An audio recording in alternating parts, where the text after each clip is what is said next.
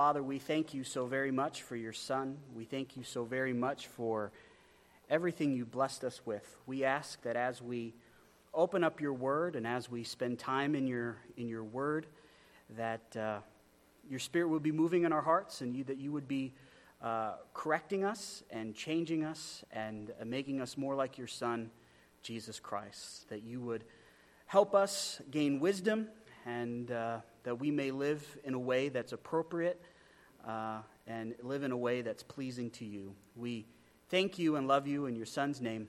Amen. Um, I, I don't know if you remember the story about the guy who was in the, the Boston Marathon, and uh, he decided not to run it, so he got a taxi and got in a taxi and drove towards the front of the where the race was going to finish, where it was going to finish. He drove to the finish line, and then he got out of the taxi and then ran uh, a little bit, and he ended up winning because he took a taxi.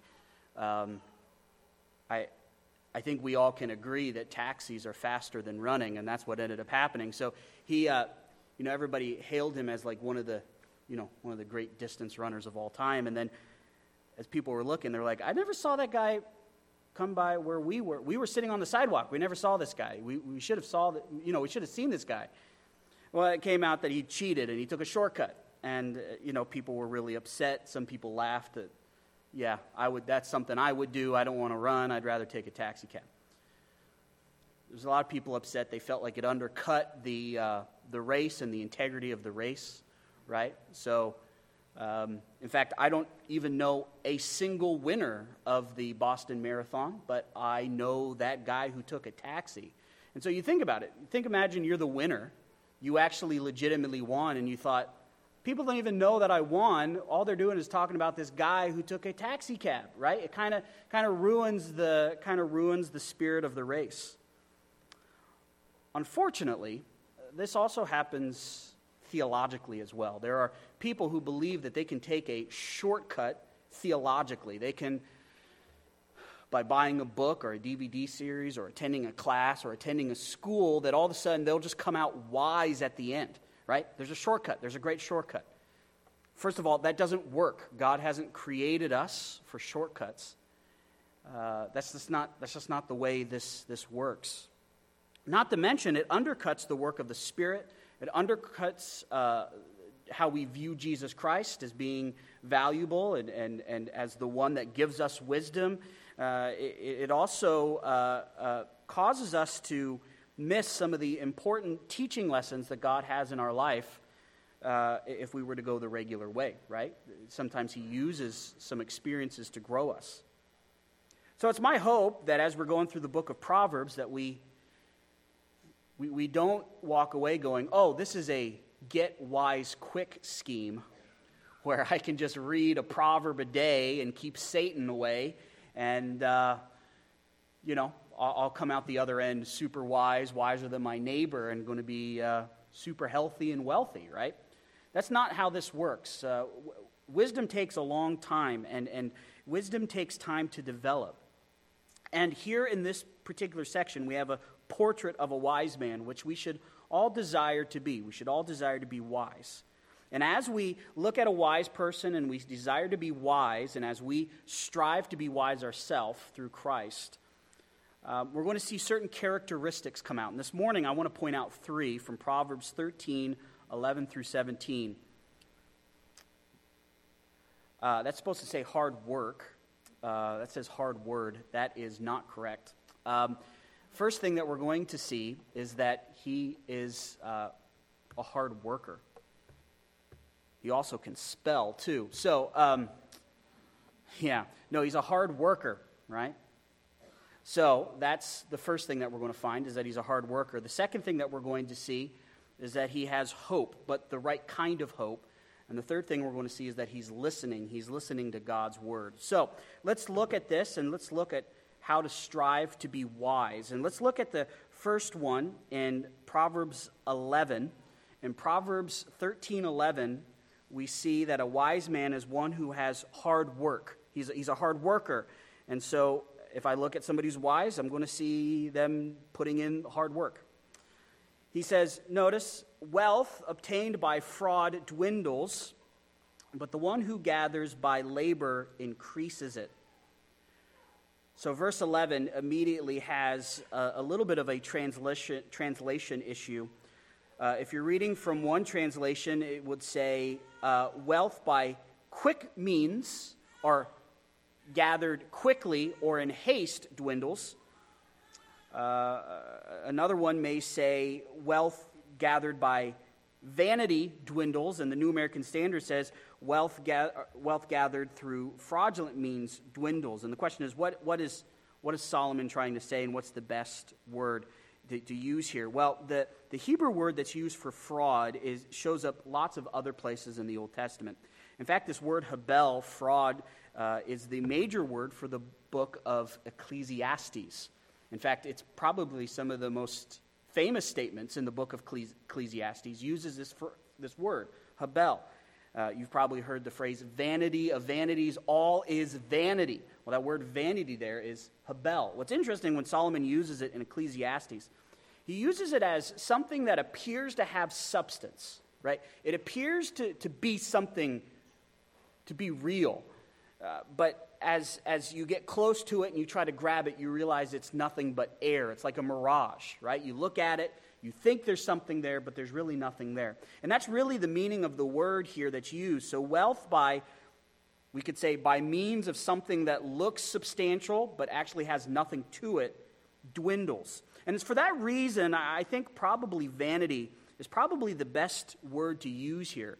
Uh, wealth gained by vanity. And the question is, well, what is, what is a, what is a, what does that look like? What does it look like for somebody to try to gain wealth in a vain way?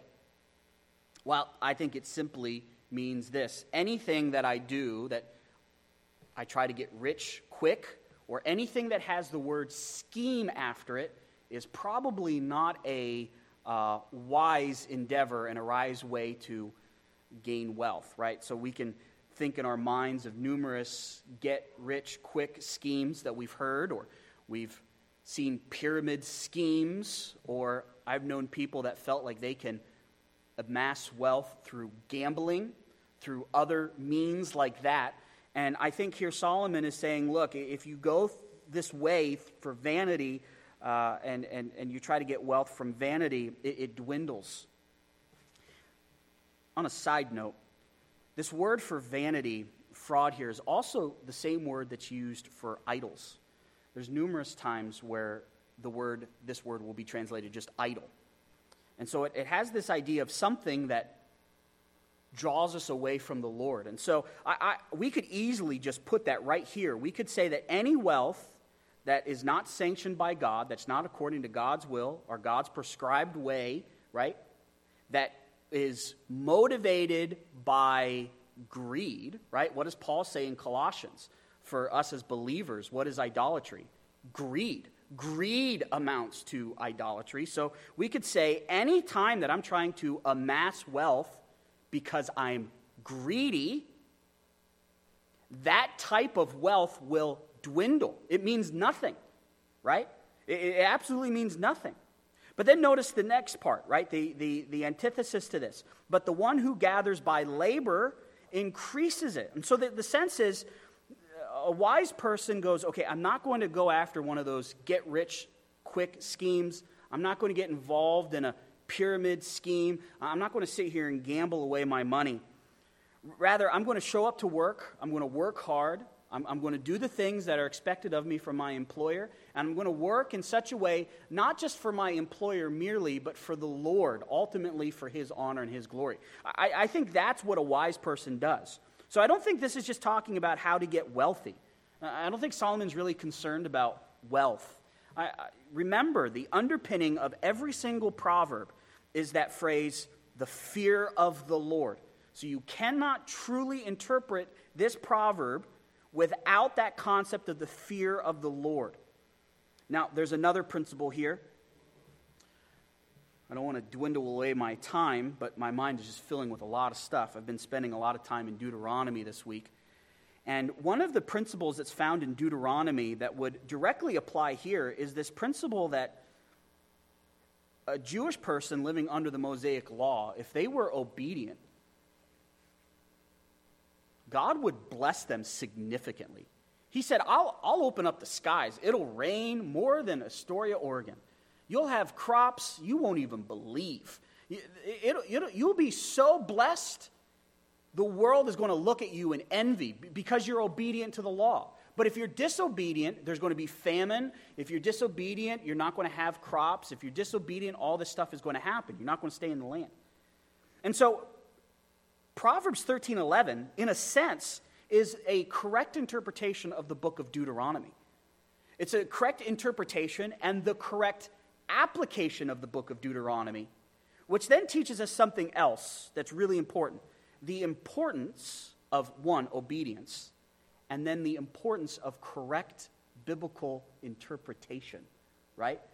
The Proverbs help us understand even the Bible itself and even Bible interpretation. So, we as believers can look at this principle and go, yes, we need to work hard. We need to be honest, hard workers.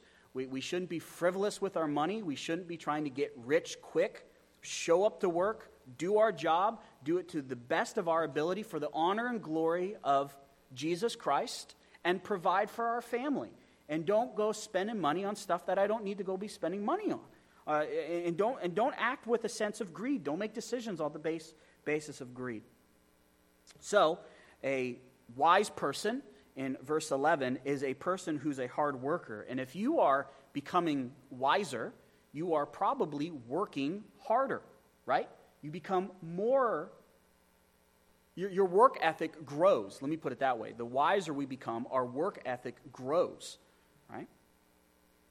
Now, there's another one in verse 12. Notice this next one in verse 12. It says, Hope deferred makes the heart sick, but desire fulfilled as a tree of life. Now, most of the commentators say something really interesting about this verse. And normally I don't like talking about the commentators as this group of nameless men who write books that I have in my office. I just refer to them as the commentators. But they all said something almost in unison. And, and I, I kind of thought, you know what? I actually don't see it that way they said verse 12 is simply a social observation. It was amazing. They, they all said it in unison. It was like somebody told them to all say this. Solomon really isn't really trying to give us any principle of, of what a wise person does or how a wise person thinks. Rather, Solomon's just observing society. When you make a promise and it doesn't come true, people get upset. But when you fulfill that promise, people are happy. Now, that is true, right? There's a lot of times where people have promised things and it didn't come true.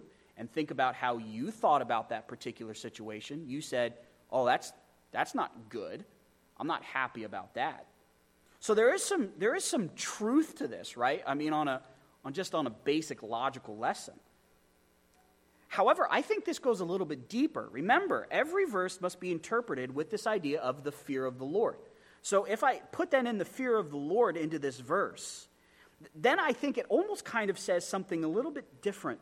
It, it almost has the idea that a fool puts his hope in something that will not come true, right? So a person who fears God listens to God and takes him serious. Therefore, his hope will be in the Lord. A fool does not put his hope in things that will last. In fact, he puts his hope in things that will lead to his demise. So, hope deferred for a fool who puts his hope in all these myriad of things that go on throughout the week, puts his hope on the government, puts his hope on this, he puts his hope on that, he puts his hope on this, this teaching, that teaching, this book, this thought, that politician, this piece of legislation, puts his hope in all of these things. They don't come true. He becomes embittered. He becomes inside sickened. But a fool says, doesn't stop and go, well, maybe I should look for something that actually does offer hope. He continues to place his hope on all these other things and becomes worse and worse. That's the kind of sense I'm getting here that a, that a fool puts his hope in something that won't come true and it, it affects him on the inside. That, that, that constant putting your hope on something that doesn't come true affects you. But desire fulfilled is a tree of life. Think of that. The one who has true hope that will come true, and when that expectation that you have actually comes to pass, doesn't it, doesn't it feel good? Now think about it in light of Jesus. When Jesus comes back, how incredible will that be?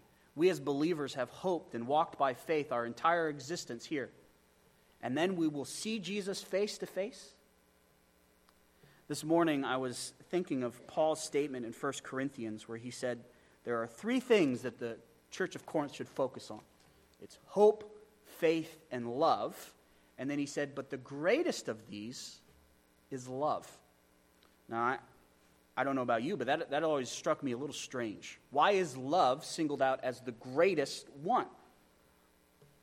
And this morning, as I was thinking of this passage, uh, I, had a, I had an epiphany, a light bulb moment. I thought, well, I will always have to exhibit love.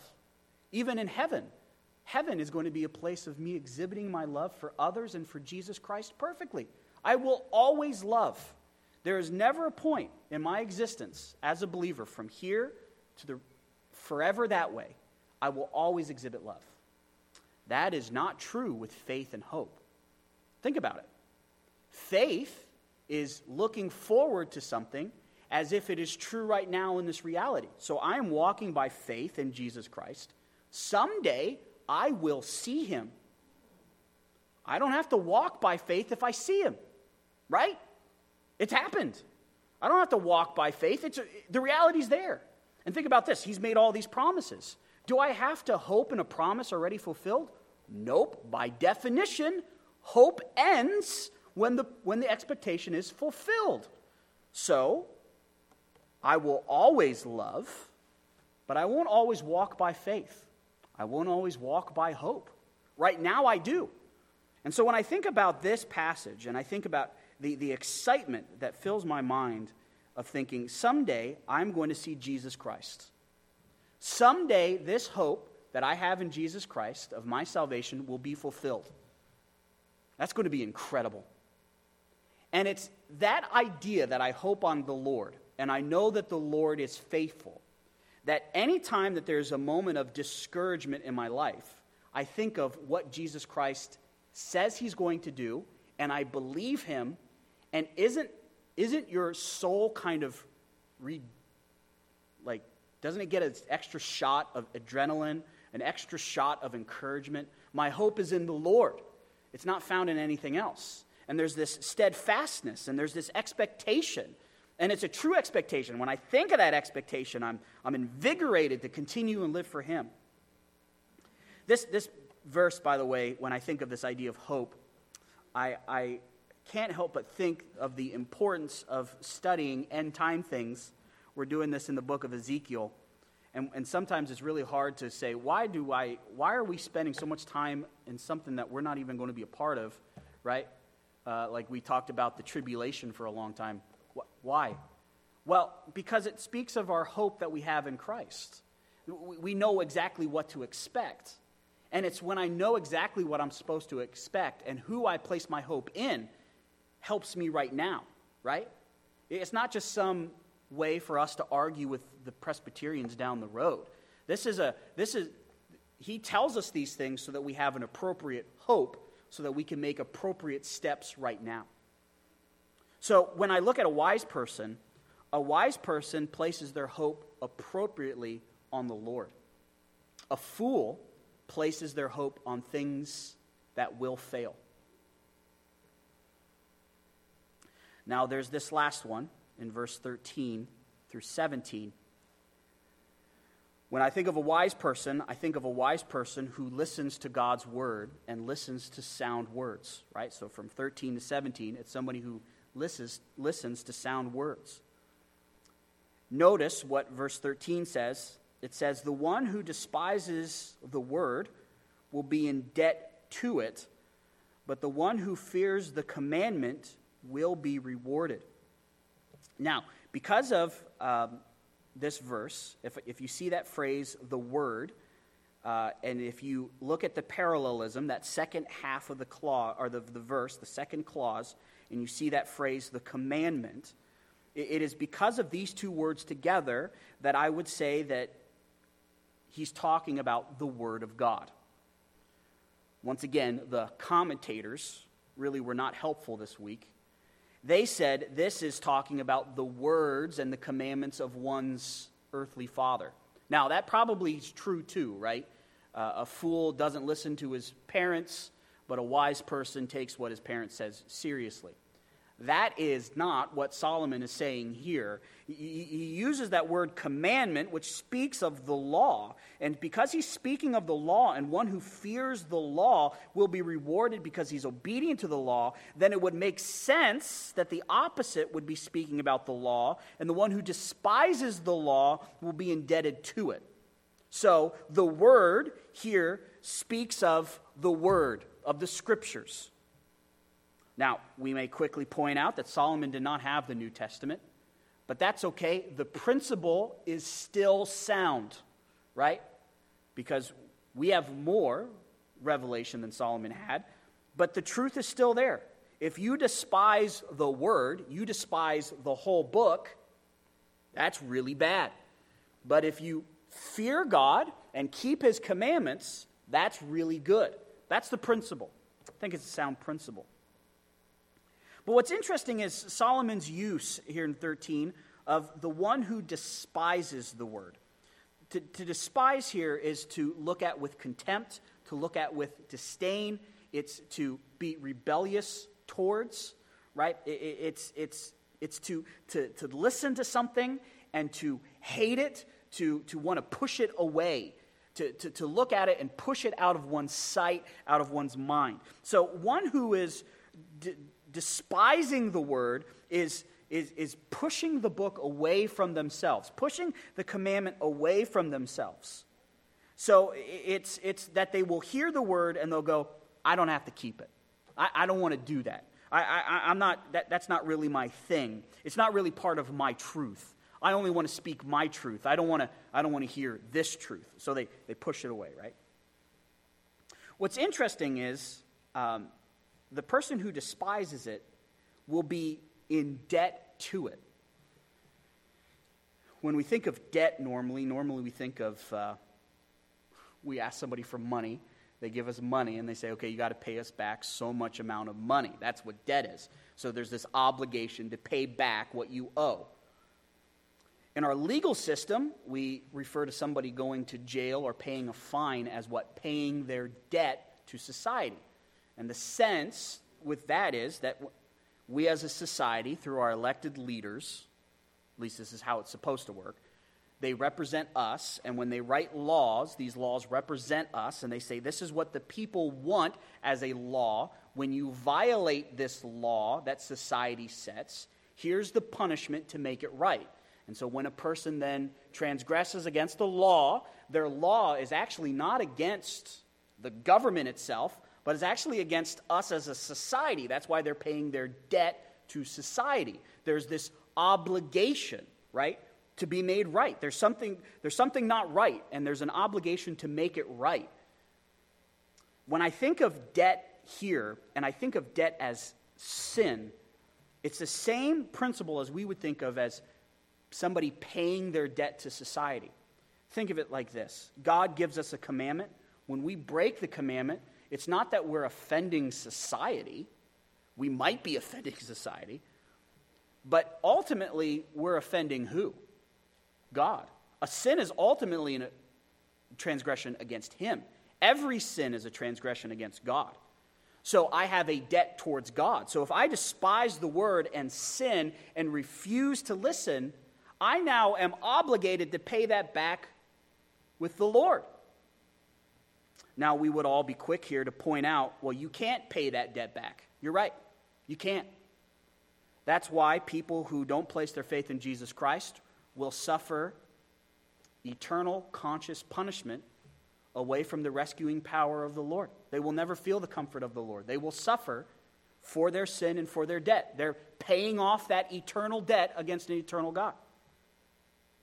But praise be the Lord that He sent Jesus Christ who paid that debt, right?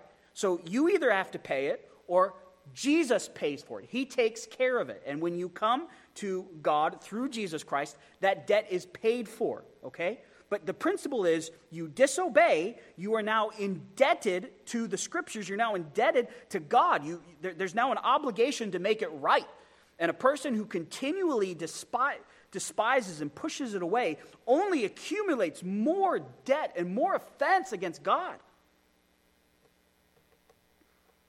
That's pretty serious.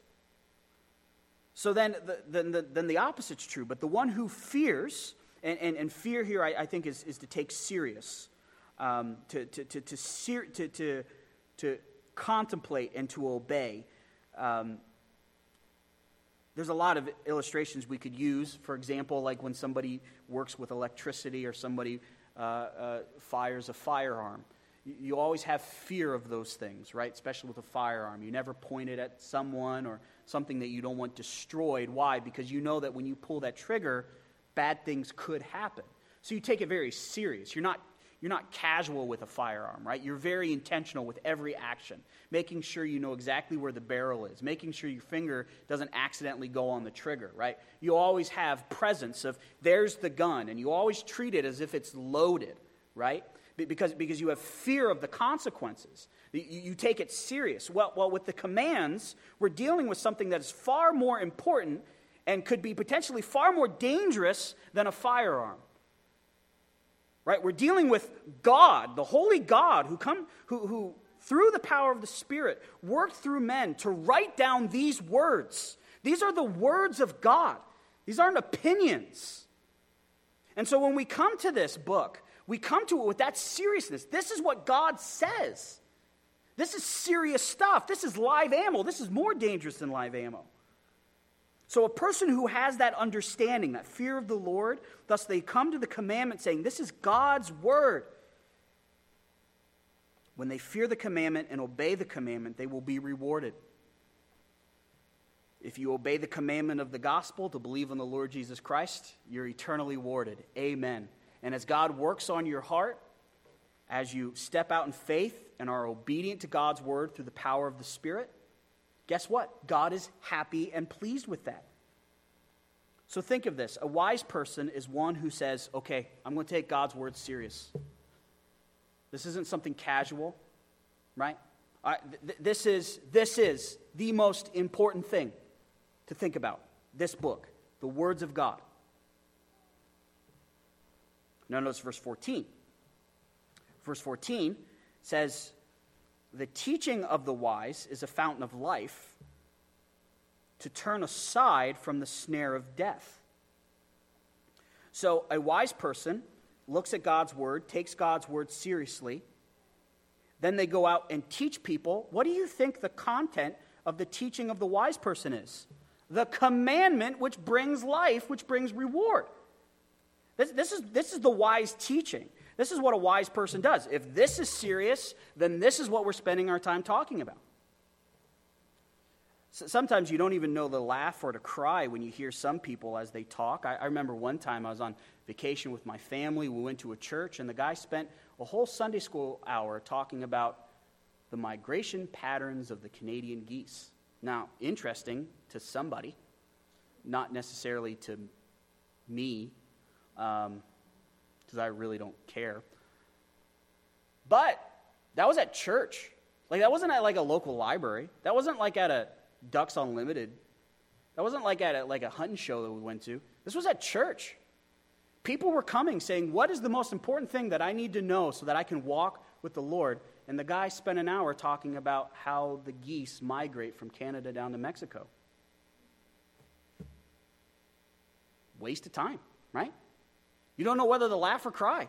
You don't, you don't know whether to be really upset or just go, what's he thinking? A wise person wouldn't do that. A wise person would say, look, I, I this is the most important thing. I, I want to talk about this. I want to show you this, right?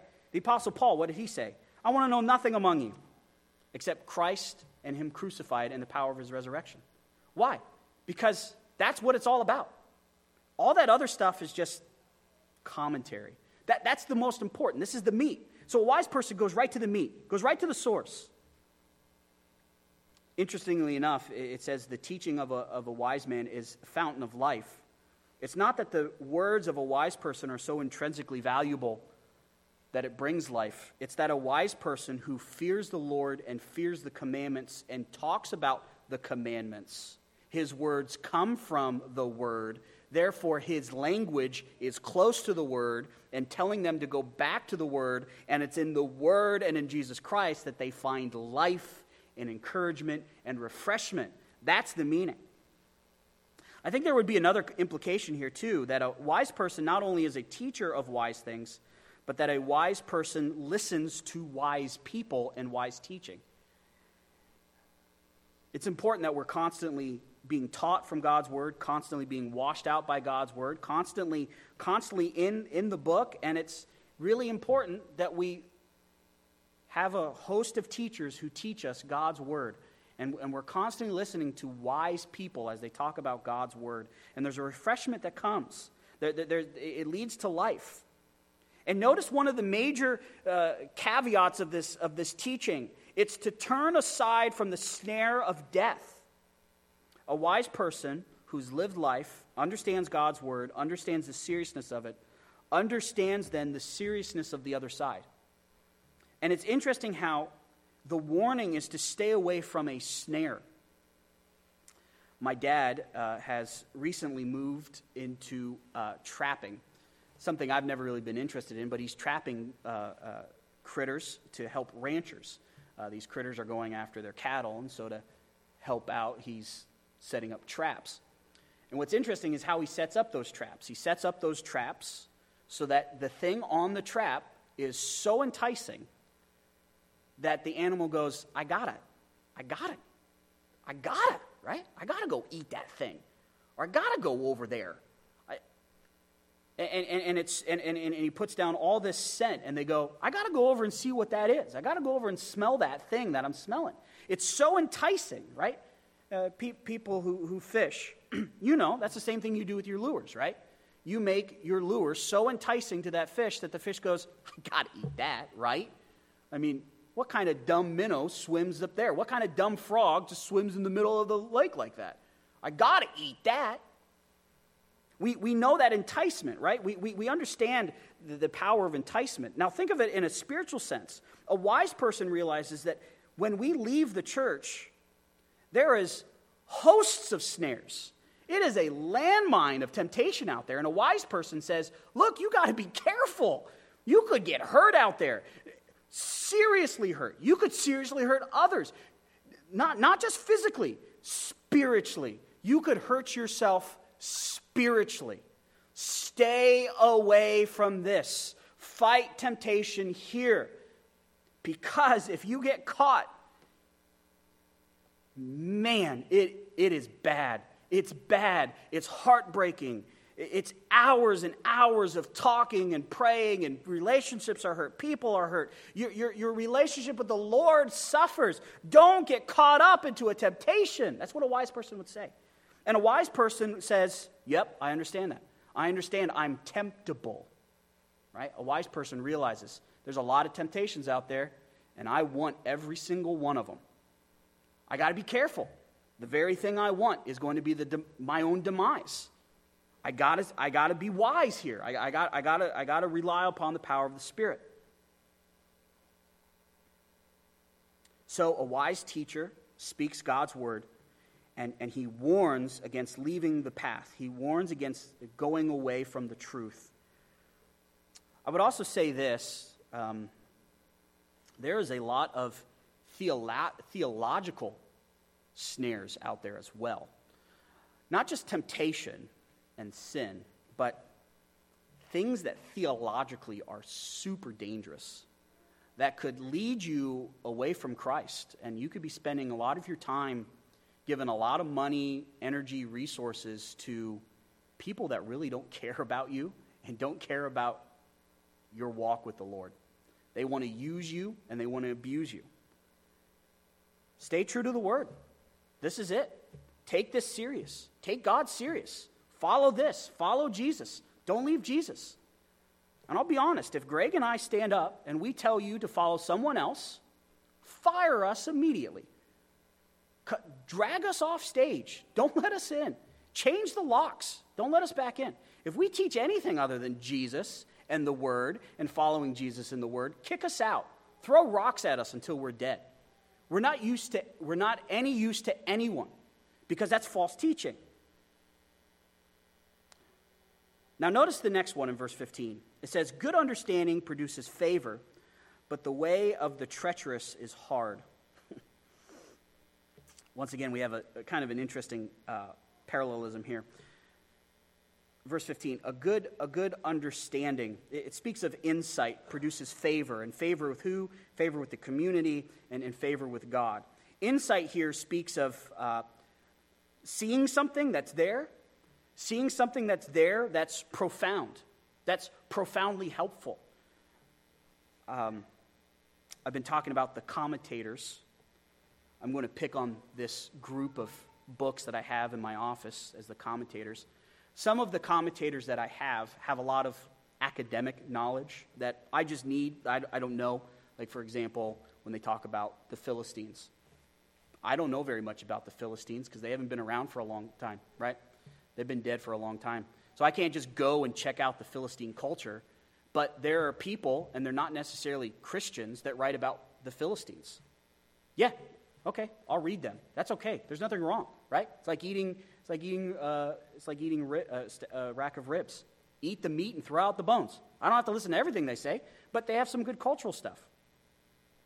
There are other commentaries.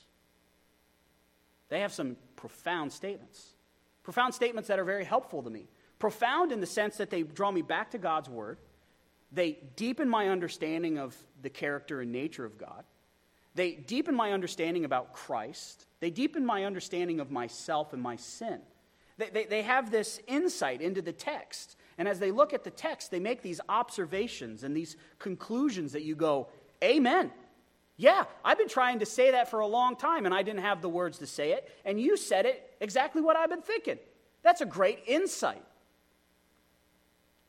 That insight of seeing God and seeing the, these, these these great, profound thoughts that help us understand God and help us understand His will, help us understand ourselves, help us understand Christ. When we get these insights, these doctrinal, theological insights, God is happy. God is happy with those who have sound theology.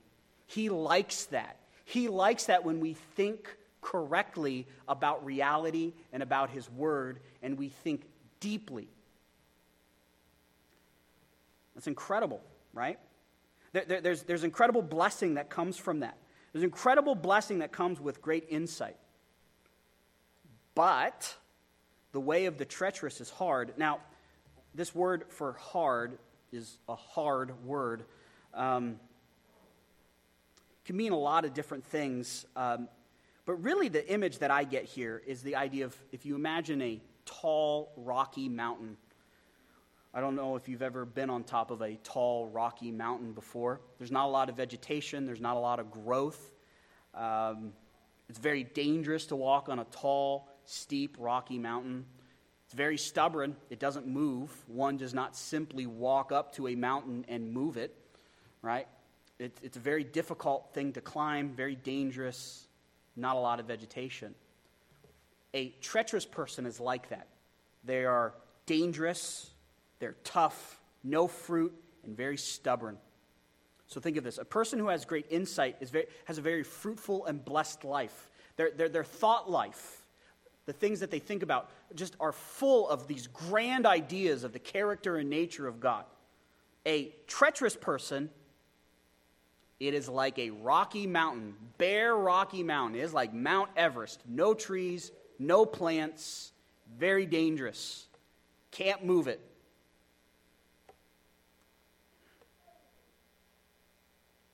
Notice in verse 16, it says, Every prudent man acts with knowledge, but fools display folly. This talks about the actual application. So think of this. This actually kind of talks about Bible study, doesn't it? Talks about how we take God's word seriously, right? It talks about thinking about God's word in a very serious, deep way, gaining insights. And then every prudent person, every wise person properly applies God's word. And this knowledge that is being spoken about here is much more than just I know something about something. It is that I know God and I know the subject deeply. And my life demonstrates that I know God's word, that I'm able to take God's word, apply it to my life, and make decisions. And then when people come and say, Well, what do you think about this? I then can then take God's word and give them godly advice. That's the idea here. A fool does the opposite. A fool is like a, a person who, who spreads out all of their stuff and shows everybody everything. This word is a, is a, is a word for somebody who's working in a, in a street market and they, they lay out all of their merchandise. They're displaying all their merchandise for everybody to see, right? And they want everyone to see everything. A fool, that's what he does. He, he takes his folly and he just shows everybody. It's like, come, let me show you how foolish I am. That's what a fool does. A, a, a godly, a wise person, a, a person that we should strive to be, is one who takes God's word, takes the things that we find in God's word, and, and applies it correctly. This past week, I, uh, we got a chance to go to the Zink's new home in Longview. And uh, it was, their, their home was really nice, and they had a hardwood floor, and it was very nice uh, until the Hilberts got there. Um, we did, I think, almost everything we possibly could to ruin their hardwood floor while we were there. Spilled hot chocolate on the floor, felt so bad. And we were talking about how their floor was nice before the hot chocolate. And I, I, I, at Home Depot, I used to sell hardwood floor, so I always talk about hardwood floor. I like hardwood floor, I think it's great. And we were talking about hardwood floor and kind of walked away from the conversation saying, I know something about hardwood floors. And, and uh, you know, if push comes to shove, I bet me and a couple other guys, we could figure out how to put in a hardwood floor. I, I don't think it would be that hard. I, I know I, used, I knew enough to sell it. And then um, my buddy Jonathan, you remember Jonathan who was here, he's a hardwood flooring installer, uh, very, very, very high end. He showed me a floor he just did, and I thought, you know what? You know hardwood floors. I know hardwood floors, but he knows hardwood floors. He's able to take a piece of wood, able to fashion it into a plank, put it on somebody's floor, put the right finish on it, install it in such a way that there's no cracks or seams, and it stays that way for years. I don't have that knowledge. I don't have that wisdom to do that. And there's really no shortcut to, to, to be that skilled of a craftsman, right? That takes a lot of time, a lot of work. That takes a lot of time researching. So we can strive to be a woodworker, but it's going to take time. The same is true to becoming wise. There's no microwavable dinner that makes you wise. There's no get wise quick. There's no pill. I wish we could freeze time and we could live 120 years to kind of get some wisdom and then press play and then we would then have wise lives. That's not how this works.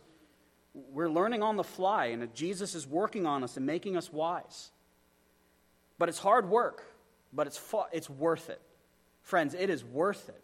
It is worth it to be obedient to Jesus. It is, it is worth it to be obedient to his word.